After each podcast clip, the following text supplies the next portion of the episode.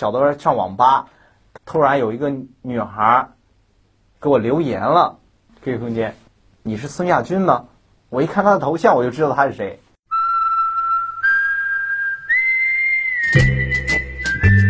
欢迎收听微微的抓马，聆听戏剧人的私房故事，散场后的精彩生活。我是爱聊天的微微。今天和我一起聊天的是上海京剧院的青年演员孙亚军。不知道你之前是不是有听过抓马？啊，我们和方慕容有聊过两期。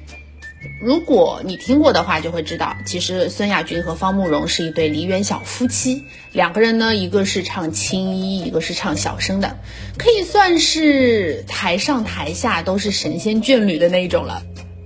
之前跟方慕容聊天的时候，就知道她小时候是远近闻名的潮剧小童星。那作为丈夫的孙亚军，不知道小时候是不是也有一些这方面的技能呢？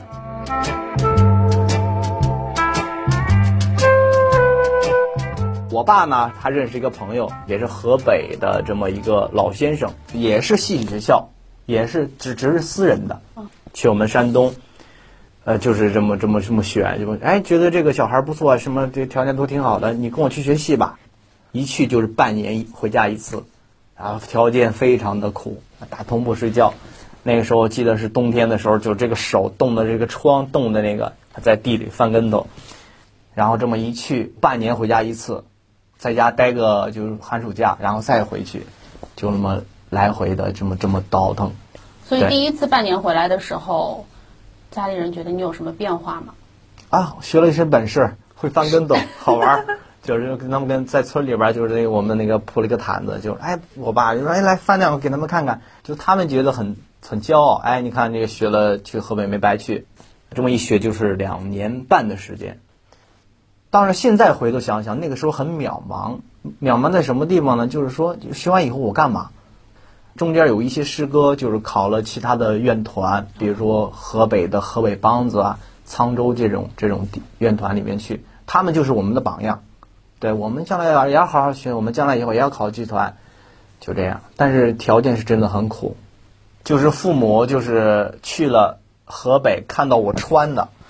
然后这个头，然后脏的，然后因为我爸他们在德州那边定居了嘛，所以说我我爸在那边给我找了一个德州京剧团的这么一个老师，也是我的启蒙老师，这么才慢慢的踏入正式的这个学戏的这么一个生涯。因为那个老师他本身就唱小生的，学小声呢必须要有嗓子，嗯，因为我没有练过嗓子。那么就从嗓子开始练习。我们家住在火车道旁边，每天早上我爸盯着我，他说就告诉我一句话：“孙亚军，你现在学什么都晚了，因为我当时已经十二三岁了。这个你要上戏校的话，还有一线的可能，还有机会。那么你现在学小声了，你没嗓子，你怎么唱戏啊？”我爸天天拎着我去喊嗓子，他在旁边待着，我就这么喊。一个音儿没有，哎，小猫叫着那个声音，喊了两年半，啊，嗯，才能唱一段。突然有一个机会，什么机会呢？上海戏校招生，到我们老师这个班里边来挑学生，然后说这这个孩子唱小生，哎，就觉得不错，哎，那这嗓子也不错，哎，你练练功吧。其实我的基本功，我对我的基本功还是比较有信心的啊，踢腿啊，什么飞脚啊，旋子还能翻两个跟头。然后就说那去我们学校考试吧，我就去了。我考了两个班，一个是京剧表演班，一个是武功班。然后我考了有两个通知书，让你选。哎，我就纳闷，我说老师这这什么？那当然咱们选这个京剧班呀。然后这个班级里面呢，小生的时候他们都倒仓了。那个时候恰逢我们是零三京剧班要去香港巡演。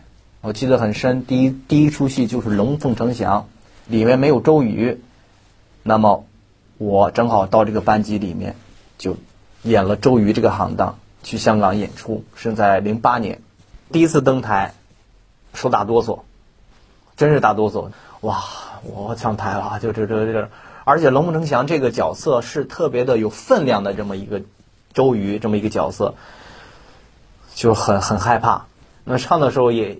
算是有嗓子的，但是也不行。我在河北学戏的时候也登过台，就是不是台，就是那种平地。印象最深的是唱那什么，呃，石才听得司令讲沙家浜，对，然后唱刁德一，我们几个人一块儿上，吓尿裤子了都，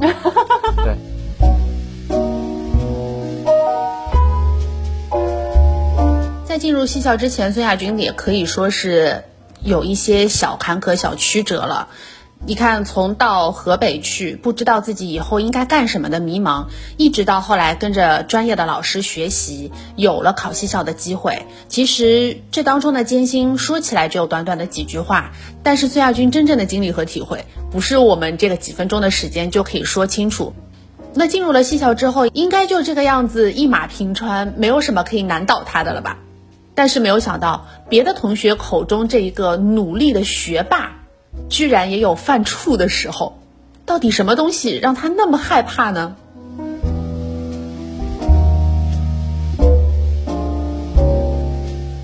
我们有老虎凳，就有了长长的老虎凳，把老虎凳不是上行的吗？对，就是跟上行一样，下面绑两个板带，然后把腿搬到这边来去啊，耗四十分钟。绑带绑在哪儿？绑在腿上。就是这个腿嘛，绑在这个腿，绑在这个凳子上。就是一个腿跟凳子用绳子来固定。对，两个绳子固定住它。这个，这个腿搬到你的脑袋后面去。这不就得断了吗？那这所以说呀，我们就这个这就受苦啊。我们每次早功也要练这个，当然这个早功的时间比较短，就是说或者给你搬两下就可以了。但是我们专门有一堂课是专门练腿的。我们那堂课呢叫，我管它叫黑色星期六，因为这个课呢其实是新加出来的。因为礼拜六早上是我们的靶子课，但是打完靶子，两个人打完靶子以后没事儿了，那么其他的人只要用腿的行当，必须得到礼拜六到我们这个练功房来，有两个老师就等着就就给你们搬腿，哇，好几条凳子，经验很深，有四五条。我们只要过了这个礼拜六这一天。这礼拜才算过完，天哪！这一见到这个老虎凳就两眼里流泪，我看到这个老虎凳就流泪。不想砸了它吗？呃，当时有，我们想那个螺丝给它卸掉，或者怎么样，就是想办法，各种办法，怎么怎么收复，怎么怎怎么才能把这个老虎凳给搞坏了，就怎么来，就想这种各种想法。下来以后，这个腿就等于是没有了一样。就回头想一想，真的，你看这唱武生的，包括我们现在进京院的这些武生花脸。要感谢这个我们之前受的这些苦。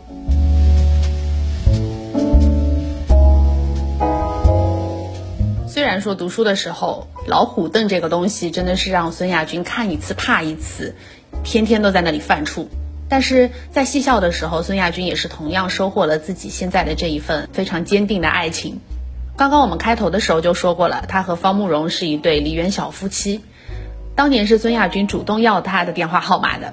哎，我眼前这个人啊，他明明是腼腆内向又慢热，他怎么会有那么大的勇气要了电话号码呢？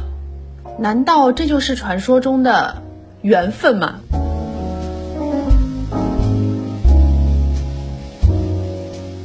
他比我进学校晚嘛，他零九年来的，我是零六年来的。我们在食堂吃饭呀，经常碰到一起去。然后他给我的印象，第一印象就是，哎，这个小姑娘。哎，为什么老是低着头，老是看手机呀？什么那么？他其实近视，啊，他他近视，对，然后，印象很深，穿个黄衣服，然后坐在一个角落里吃饭，这是第一印象。然后呢，就是慢慢的就就老是看他这样，就觉得好好好好奇，哎，想认识他一下。然后钱雨婷呢，我其实跟他比较熟，就问问，哎，你们那个。是叫什么名字呀？是叫方慕容是吗？他哪儿的呀？这这就是要手机号嘛？就当时刚有手机，然后就把他这个手机号存到这个手机里面去了，然后就给他也没有主动发信息，然后就发了一个什么祝福短信啊什么的，就就是群发的那种。然后然后那个就是小的时候上网吧看电影什么，就是突然有一个女孩给我留言了，QQ 空间。对对，在我下面留言，你是孙亚军吗？我一看他的头像，我就知道他是谁。哎，这不是那个方慕容吗？就这样，两个人才联系在一起。那个时候，就是老师很多人知道以后反对，他说你这个你早早恋了什么的，找我谈过，然后就说，呃，那个慕容将来以后他毕业要回去的，你将来以后你肯定是干这个，你不可能将来以后跟他回去的。我当时也说完这话以后也会有思索是吧？就是我们俩也是聊，聊聊聊了，两个人就是说有一定的还是有一定的想法，就是将来以后不管是这个你去那边还是我留这边，还是说将来以后两个人走在一起，总归有一个点。那么那这个点就是我们俩一起努力呗。对我们周六周日别人玩去的时候，我们就跑练功房了。比如说他的基本功不好啊，或者怎么着，我帮他练啊。我搬腿的时候，他帮我搬。就是这种，就两个人慢慢的一起进步。当时我面临倒仓，我们俩一块儿去后座喊嗓子，这些事情老师都看在眼里。哎，我们俩慢慢的成为典范了。哎，你看人家 一块儿喊嗓子怎么着的？你看两个人嗓子都出来了。然后慢慢的这么几年下来以后，我进了京剧院。等他怎么办？他还有一年的时间要毕业了。这个时候我说你必须要努力，看看试试看能不能考上上海京剧院。就我们两个人就能在一起了，就是当时就说，万一我们两个你要回去，我必须留着，那怎么办？那么就先就是想着就是异地恋或者怎么着，也也也有想过这些问题，还真是没有怎么想过分开。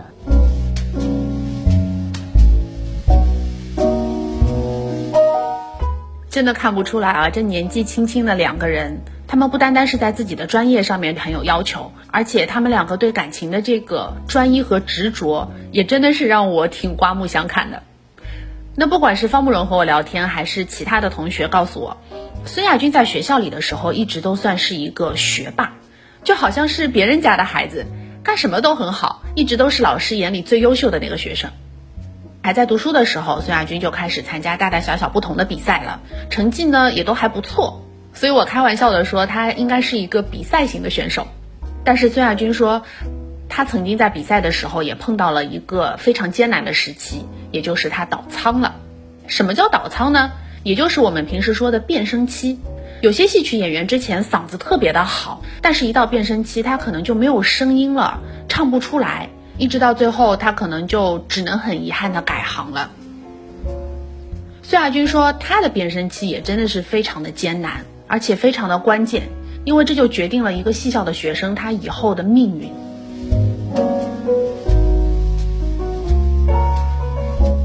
零八年参加了首届学京赛，突然一下我倒仓了，我没有声音了。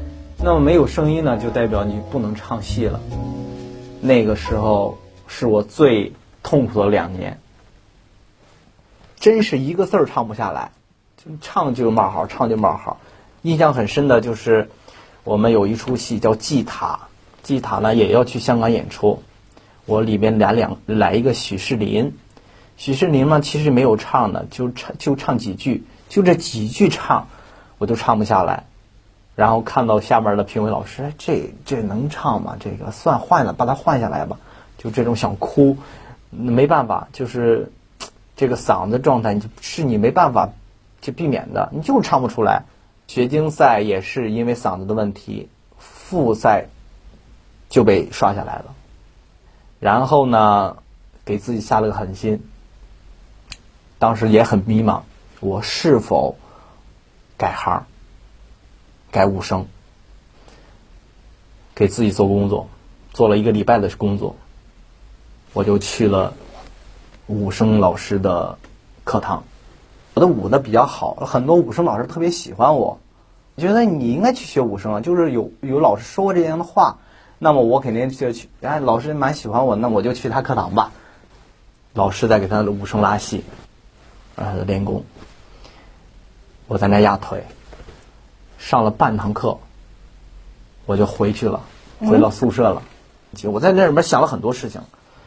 如果我要是把我这个行当改了。我之前所有学的戏，我是一出都用不上的。我要重新开始，再一出一出的学武生戏，不死心。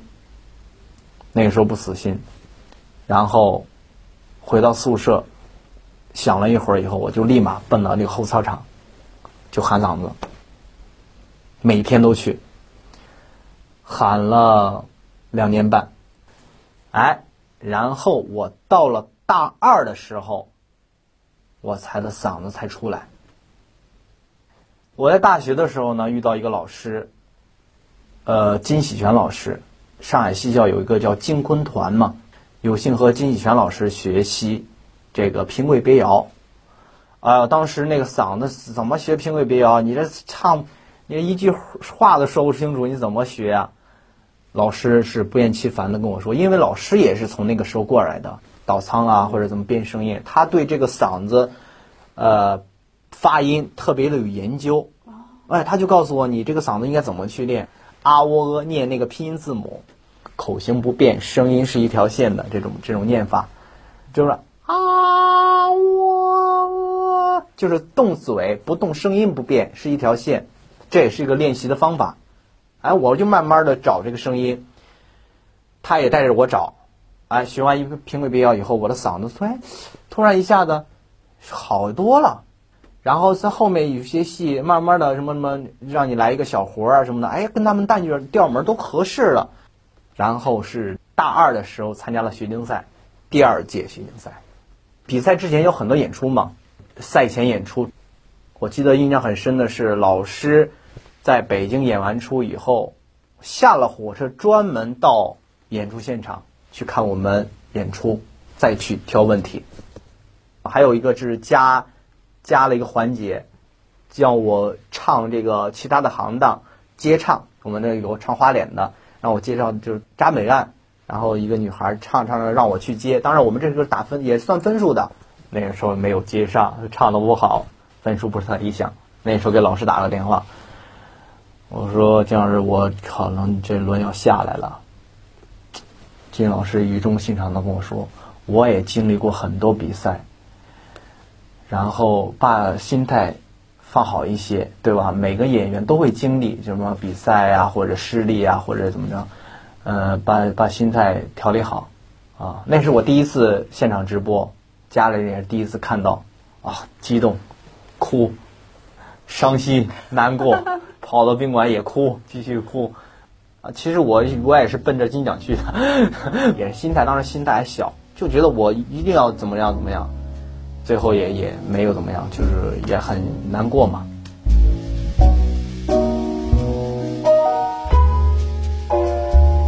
从第一次孙亚军参加学竞赛经历了倒仓，到第二次参加的时候没有得到金奖失利了，应该说是在比赛当中越挫越勇了。那后来呢？孙亚军也是顺利毕业，考进了上海京剧院，从一个戏校的学霸摇身一变变成了一个职场的新鲜人。当然啦，院里面对他这样的年轻人还是很重视的，也给了他很多演出和锻炼的机会。这不就在前不久的时候呀，孙亚军就去武汉参加了第二季的戏码头全国青年戏曲演员挑战赛。这个戏码头的比赛是由著名的主持人白燕生策划和举办的。来参加这个比赛的，应该说是全国各剧种戏曲院团最优秀的青年演员的代表了。除了像我们知道的京剧啊、秦腔啊、豫剧之外，比如说我们南方的越剧、川剧，还有北方的河北梆子、山东的柳子戏等等，都陆陆续续来参加了这个比赛。对于京剧来说，其实由小生来担当主角主演的戏并不是特别多，但是在其他的剧种里面，小生可以说是经常演大男主的戏了。所以这场比赛可以算得上是精英荟萃，高手过招啊！为了这一次比赛，上海京剧院的其他工作人员和孙亚军本人，包括他的老师金喜全、他的太太方慕容，也是做足了充分的准备，希望他能够在这个比赛当中取得好名次。不知道我们这个比赛型选手孙亚军在这一次又给我们带来了什么样的惊喜呢？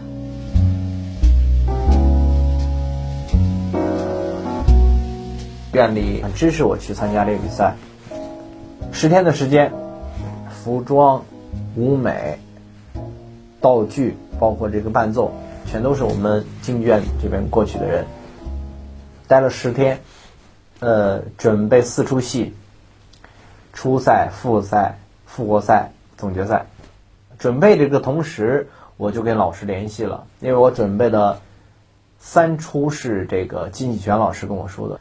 然后在这个期间呢，就是老师就是重复的在说的这些，具体拿哪一段儿，多长时间，从哪儿到哪儿，然后复赛用什么，决赛用什么，初赛用什么，就是各各种事情全都捋了一遍，然后就心里有把握了，然后拿这些东西去，去完以后，每一次比赛的时候呢，就是初赛，我都会给老师打个电话，我说老师您记得看，比完赛以后也会再给老师打个电话，您觉得怎么样？就是这个之间有很多的电话来往，或者有一些就是哪里不足啊，需要改进的地方。及时的会沟通，老师也是不厌其烦的跟我说这些事情，而且就是中间有很多需要老师配合的地方，比如说，呃，写一个什么推荐信啊，或者是介绍一下这个这个演员有什么潜力，老师都是非常的支持。比如说这出八大锤，我就老师我就跟老师说，呃，这个时间问题，因为它时间非常短，八分钟以内。所以说我们有很多技巧展示不出来。我说就跟老师说，我是否前面的文戏不要了，就来武的？不行，你要是拿武的话，你这是武声还是小声啊？你没有唱也没有亮嗓子，前面还要文的要要必须要要，在后面舞的你可以减一点，这么才能展示出你是个小声，因为你是用小嗓唱的。所以说人家评委一看，哎，是个小声。我去的时候，我第二天就就就。那个方老师带我去，我们就去吃那个湖北的什么，就那个小的小小小螃蟹啊什么的，好没吃，一会儿也吃不下，就没有心思去去去品这个品尝美食了，就全都是这个在吃在这个比赛上了。复赛吧，第一场是八大锤，因为对我来说这出戏演的是已经非常的熟练了，但是再熟练，尤其是我们这个出手啊。扔枪啊，或者接枪啊，他再熟练，穿上服装，戴上盔帽，穿上厚底儿以后，他总归还是有一些的影响。那么就在比赛的时候，我有一下扔枪扔双枪的时候，枪差点没有抓住，就差点掉到台上了。然后及时反应，抓到那个穗子以后，再继续走了下一个动作。八大锤在上海演那么多次。我好像还没有掉过枪，就那天直播的时候掉了一下。呃，其实对自己的分数呢，就比如说你说能打多少分，我觉得也就就像老师说的，其实你刚刚及格。我非常的鼓励我们这些青年演员去参加这个，绝对是一个不一样的舞台。现在一个非常喜欢的一个事业，真的不好找，尤其是你喜欢这个事业。而且你开心就已经很好了，感到很幸福。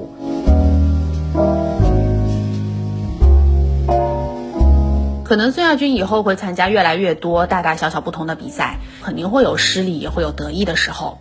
我也相信他会通过这些锻炼，让自己成为更好的京剧演员。作为青年演员啊，其实在上海的生活压力还是很大的。但是孙亚军和太太方慕容两个人始终是齐头并进，把自己的爱好工作作为了这辈子都要奋斗努力的目标。孙亚军告诉我，其实他们院里面有很多像他这样努力的青年演员，他们都是因为热爱这个舞台，都没有因为任何的困难放弃。也正是因为有这些九零后、零零后，甚至再年轻的戏曲演员。我们的中国传统文化才会这么生生不息，一代一代的传承下去。